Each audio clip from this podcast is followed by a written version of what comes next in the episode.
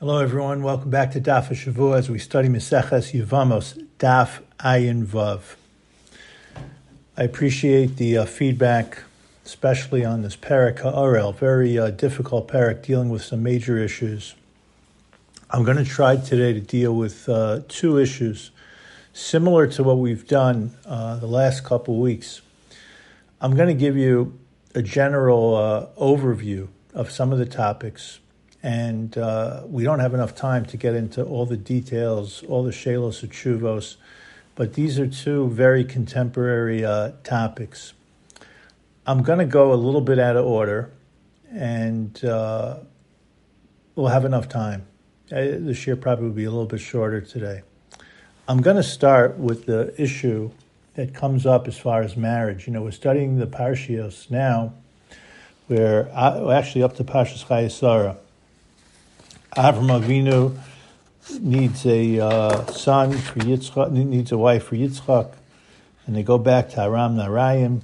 A Shaila, you know, why are they going back to the place where he left? This is a question that Drush Aran brings up, that at the end of the day, you could uh, get rid of Avodah Zara, which was the issue back home, but at least there's basic midos. Now, when you look at someone like Lavan and Besua, you don't see the greatest of midos, but it must mean that in general, the midos of those communities were greater. You also have the challenges of what's happening with some very decent people who seem to live in Canaan, including uh, Mamre, maybe even uh, a couple of other people as well. Rashi does have a qualifier that if uh, they're not able to find someone back there, then at least you could take from Mamre or from the two other uh, friends of Avram Avinu. We're actually going to talk about this in the Medrash here. in our Gemara, you end up with the very famous sugya of Ammon and Moab, of not being able to marry into them. Mitzri, for how many generations does it last? Males or females, especially when it comes to David HaMelech.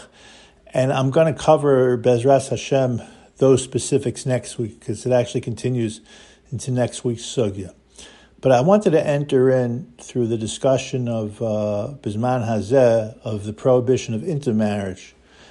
Before you start getting to specific nations, just in general, a Jew marrying a non-Jew. It's good. It's, a, it's an important conversation to have. A lot of it's based on Gemara's and Zarah as well as Psukim and Ezra and but it ties in to it to Shlomo HaMelech, right? What exactly is going on here with Shlomo HaMelech? When he marries uh, into these other nations, the women converted.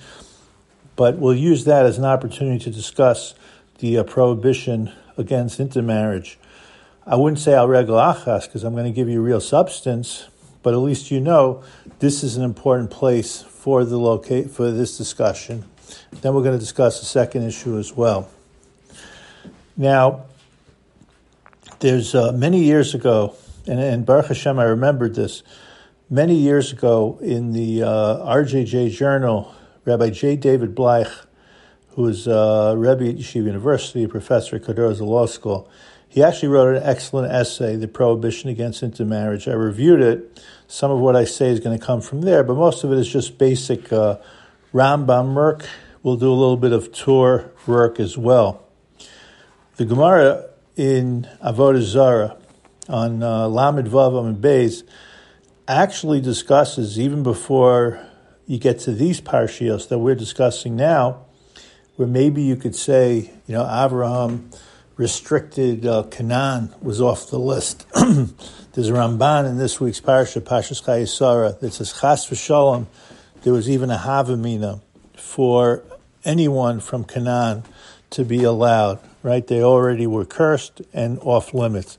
But the Gemara in Avodah Zarah discusses even back at the time of Shem that there was a Bezdin of Shem that already had restrictions of who you could marry into. Now, a lot of this sounds to us, you know, not fair, love and, you know, all those concepts, but the bottom line is the Torah is what guides us. We know from the Rambam, we've discussed many times, that the whole concept of marriage changed you know, after Sinai, even for uh, the Jewish people who officially become Jews at Sinai. But here we're talking not necessarily about the process, although that will come up, but also, but as far as certain populations that are restricted. You know, Bisman Azeh, we take this, of course, for granted, but many people are not comfortable with these discussions. You know, progressive to that there could be a concept that you're not allowed to marry someone. Again, it's nothing against the person. This is the way the Torah uh, functions. So I wanted to just start off with the basic approach. If we could push to halacha lamaisa, you know, how do we know these halachas? What are the psukim that serve as the basis? Now, you see that this was, uh, before I get to that, this has been a perpetual issue. You know, the statistics in America, if you take out the Orthodox community, the devastating statistics. I mean, this is a Gemara shiur. It's worth mentioning it. I think that the numbers are like 70% of um, Jews, Rachmana litzlan, marry non-Jews. With the you put in the Orthodox community, the numbers are a lot better. Not that it doesn't happen in our community as well. Now, if you look into Nehemiah Yud Gimel and other places in Ezra Nehemiah, when uh, the Jewish people came back during uh, the beginning of Bayesheni, and you know Ezra was a little bit later in coming because Nehemiah was there first, Zerubbabel was there, Ezra was still hanging out with his uh, Rebbe Baruch ben Neriah, student of Yirmiyahu, and Ezra comes and he's shocked to see the intermarriage, and there he was able to get people to break off the relationships, which is very very difficult to ever see that happen today. You know, once the marriage takes place or someone's engaged, Rachmana litzlan, to a non-Jew to try to convince them to break off.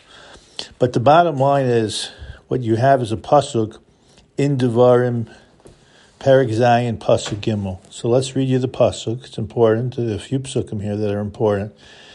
Now, the background is Kiviyacha Hashem al Kachel Aretz. When you come into Eretz Yisrael, and it talks about the, the nations that were there, the seven nations, Chiti, Girshani, Girgashi, Hemairi, Kanani, Prizi, Chivi, Yavusi, Shiva, Gayim, Rabim, Batsumim, Mecca. And Hashem says, I'm going to give them to you and you're going to wipe them. And then we have the famous, famous, the three words that you need to know for our sugya. And this applied to Shlomo HaMelech as well. And therefore, any uh, marriage that Shlomo had with someone from one of these, from not from one of these nations, but from a non-Jewish nation, would have to be dealt with, unless you say, as we're about to see, that it's restricted only to these seven, and that's going to have to be uh, discussed. It says, "Velotis chatein bum," you shall not intermarry with them. Now, if I just read you "Velotis chatein bum" without giving you the introductory psukim, you could say this is the general prohibition of intermarriage. And that will be, as we're going to see, the position of the Rambam. The Rambam in Mishnah Torah, Hilchos Isurei Bia, Yud Beis Aleph, says, this is based on a view of Rishon Bayachoy, that we absolutely reject intermarriage with any non-Jew. You look up this in the Gemara, in in Avodah Zarah Lamed Vav Amid Beis the Rambam says straight out, a Jew, right, who cohabits with a non-Jewish woman of any Gentile nation. I'm reading in English, so nobody's going to make an exception to it. Now, the question that comes up on the Rambam, which is discussed by some of the Achronim, which I always think is not such a hard question to answer, is like, why is it even talking about marriage? You can't have kiddushin, you can't have nisuin you know, the terminology that we use halachically for marriage, you can't have these terms in association with a non Jew. So it sounds like you could marry them, but halachically, but that you're not allowed to.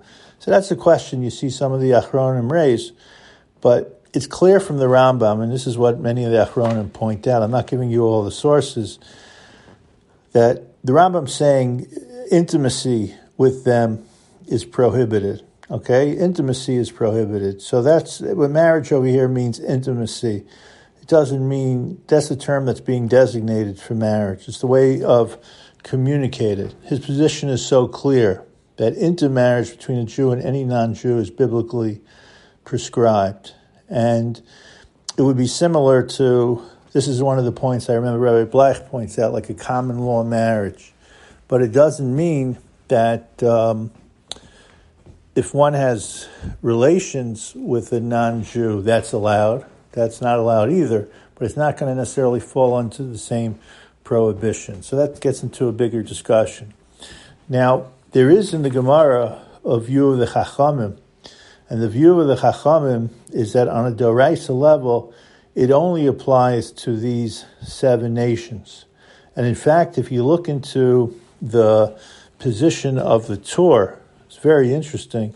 If you look into position of the Tur, in Even HaEzer, Tes Zion, he disagrees with the Rambam on two issues. First, he says that it's Zion, it's Zion, it's the seven. And he also assumes that it's only the Zion nations after they've converted, because he was bothered by the Rambam's use of marriage. If you're going to say lo tischatin bam, so if you call it marriage, it has to be of what we would call a halachic marriage. So that's the position of the Tur on a Doraisa level. On a Drabanan level, the Tur has the restrictions as well. And you can't ignore the history of Ezra and Nehemiah. And there are different questions amongst the uh, commentaries, Rishonim and Achronim, what exactly is the Isur Dirabanan? Again, I'm giving you a general shear for this today. We sometimes get into more details. Is it similar to what happened with Pinchas? It's, it's uh, that's that that's the restriction. Some want to say it's halachah Moshe Messinai, which again would take us back to the Torah. If you want to go with the Pinchas concept based on the psukim in, in Bamidbar Chavhei, then it's some form of Kanayim uh, Paigambo, which was well known to all of us. So even according to the Torah, you're not say the pasuk itself of Lotus Chatein may only apply to the seven nations, but it doesn't mean this is my interpretation of the Torah that you're going to be able to ignore Doraisa elements when it comes to intermarriage. Um, either way, so I think it's very clear. You don't need me to convince you of the prohibition of intermarriage. What's happening with Ammon and Moab is a separate issue, right? What's happening with Ammon and Moab is what happens if they end up converting. Um, could they become part of the nation? What's the restriction? Which is similar to where the Tur is on this whole issue. But the Rambam is very categorical. You can look at the Rambam inside. Hilchos Yisrael Bia Yud Beis Aleph. I'm not going to read the whole thing to you, but he says straight out, I'll just read part of it, that it's both the seven nations and all other nations. And he says he brings Ezra as the proof when Ezra comes into Eretz Yisrael. And you also have other episodes in the time of Malachi where you don't have the seven nations around anymore, and Malachi is railing out against the intermarriage that was taking place. So that's the uh, first thing that I wanted to cover today, and know that our Gemara relates to it. The second topic, and I'm going backwards as I told you, is to look at it's the issue of uh, two women. If two women have some form of uh, intimacy with each other. Now, just as a caveat, and, and, I'm not saying this to be politically correct, whoever's listening to this year, but just to be, I think, correct. We don't, it's not my job as a rabbi or anyone's job as an individual to know what happens behind closed doors uh, if it's a man and a woman, or if it's two men who happen to be living with each other, or two women who are living with each other, you know, we don't have to set up investigations to try to figure out what's happening in their uh, private lives. But at the same time, you know, we have to deal with the reality of the Torah, and the Torah has uh, restrictions against uh, homosexuality. It doesn't mean that if someone considers himself to be a homosexual and doesn't act out on it, the Torah is not giving a restriction. So these are obviously very sensitive issues. I'm not going to cover it all in a Daf Shavua here, but I want to say it's like it's not our job to be running after pe- people's lives and figure out uh, what exactly they're involved in. This is whether it's men and men, women and women, men and women. But the key sugya, believe it or not, in Shas for what's called lesbians, lesbianism, is our Gemara. It's a Gemara in Shabbos as well. So it's not the same pasuk that is used for males. That pasuk we know from Vayikra, Yudches Chaf Beis. The pasuk that's at the center over here of a discussion is actually going to be two psukim. So let me give you a little background, and then we'll jump in. The Gemara says right before the Mishnah that Rav Huna has a position that a woman who's intimate with another woman, the term that's used, and it's not so clear exactly how to translate it, hamisololot, does it mean that they're physically, the proximity of the, the erva is next to each other, they're, they're play, they engage in certain activities with each other. We're not getting into all that. But there's, there's clearly some form, it's not Bia, but which is going to be very important over here, but there's some form of uh, intimacy between the two. So Rav is of the position that we flip back to uh, pasuk that we saw earlier in Maseches Yevamos, and this is coming into the context of a discussion with Kohanim. It's very interesting. That's the Gemara over here. This this concept of uh, uh, the, the issue of lesbian issue is presented in the Gemara in the context of whether this woman could marry a Kohen. Interesting, that's where, where its source is. So we have a pasuk in Vayikra Chaf Aleph Zayin, Parshas Emor, Isha zonan of a chalala lo yikachu, v'isha grusha me'isha lo yikachu. Remember this? Kikadosh hu le'lokav. We discussed this back on uh, Nun Tes, Amid Bay. Seems like a long time ago. And we keep going in Yevamos. We're up to Ayin uh, Vav. I think we have to get to 120 or something. So we have almost a year left, Baruch Hashem. So Rav Huna is of the position, and the way this is explained by Tosfos, the, the, the Ramban, the Ritva, most Rishonim, and the Meiri, is that since this woman was involved in forbidden sexual behavior, she achieves this is not an achievement you want to have, the status of a zona. And therefore, she wouldn't be able to be married to a Kohen. So the prohibition is a prohibition of Zanus.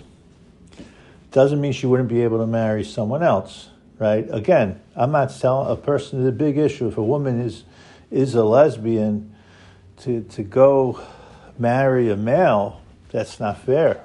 You know, again, we're not going to say she should do what she's doing, but what kind of relationship is that going to be? It's a whole separate issue. You, you, know, there's two sides to it because you're dealing with someone else. And I, I know they're all different variations, so we understand. Now, as we saw back in the Gemara on Nun Tes Summon Bays, I think this is the best way for me to present it. I thought a lot about how to do it. We had a position of Rebbe Lazar, and he was of the position that if uh, a woman has relations with a random guy, but not one who, if she married, would be prohibited, he held that this was Rebbe Lazar's position, that creates nus. And what Rava points out over here is even though that's not the halacha, because according to the halacha, the only way the woman becomes a zona is not because, unfortunately, when she was off in college, she had relations with another Jewish guy. It's only if she had relations with someone who she was restricted, you know, let's say would have been one of the Arayos or something else, then she's a Zona. But even Rebbe, and wouldn't be able to marry a Kohen. But even Rebbe Lazar, who said that a woman who has relations with any Jew before marriage becomes a Zona, and therefore would not be able to marry a Kohen, he does not say that a woman, right, a, lesbian, a woman involved in a lesbian behavior would become a zona. You understand the difference? And therefore, he could still marry a Kohen. And I want to read to you how the Rambam explains it, and the Shulchan Aruch as well. And then we have to understand, so if there's no znus involved, so what exactly is the problem? Again, we're talking about two females. So let's look at the Rambam in Isurei Bia Chaf Aleph Ches. The language the Rambam uses from our Gemara, Nashim Hamasola Zubazu Asur. But look what he says is the basis of the Isur. Omimaisa Mitzrayim Hu. It's considered to be a Maisa Mitzrayim. I'm going to explain. An action of Egyptians. Shehus Harnu Alav, that we were warned. There's a pasuk in Vayikra, Mos, Yudches Gimel. Kimase Eretz Mitzrayim Lo Sasu. Like, don't act like Egyptians. Amru Chacham Mahayu Osim. So what would happen in Mitzrayim is Ish no Ish. You'd have males marrying males.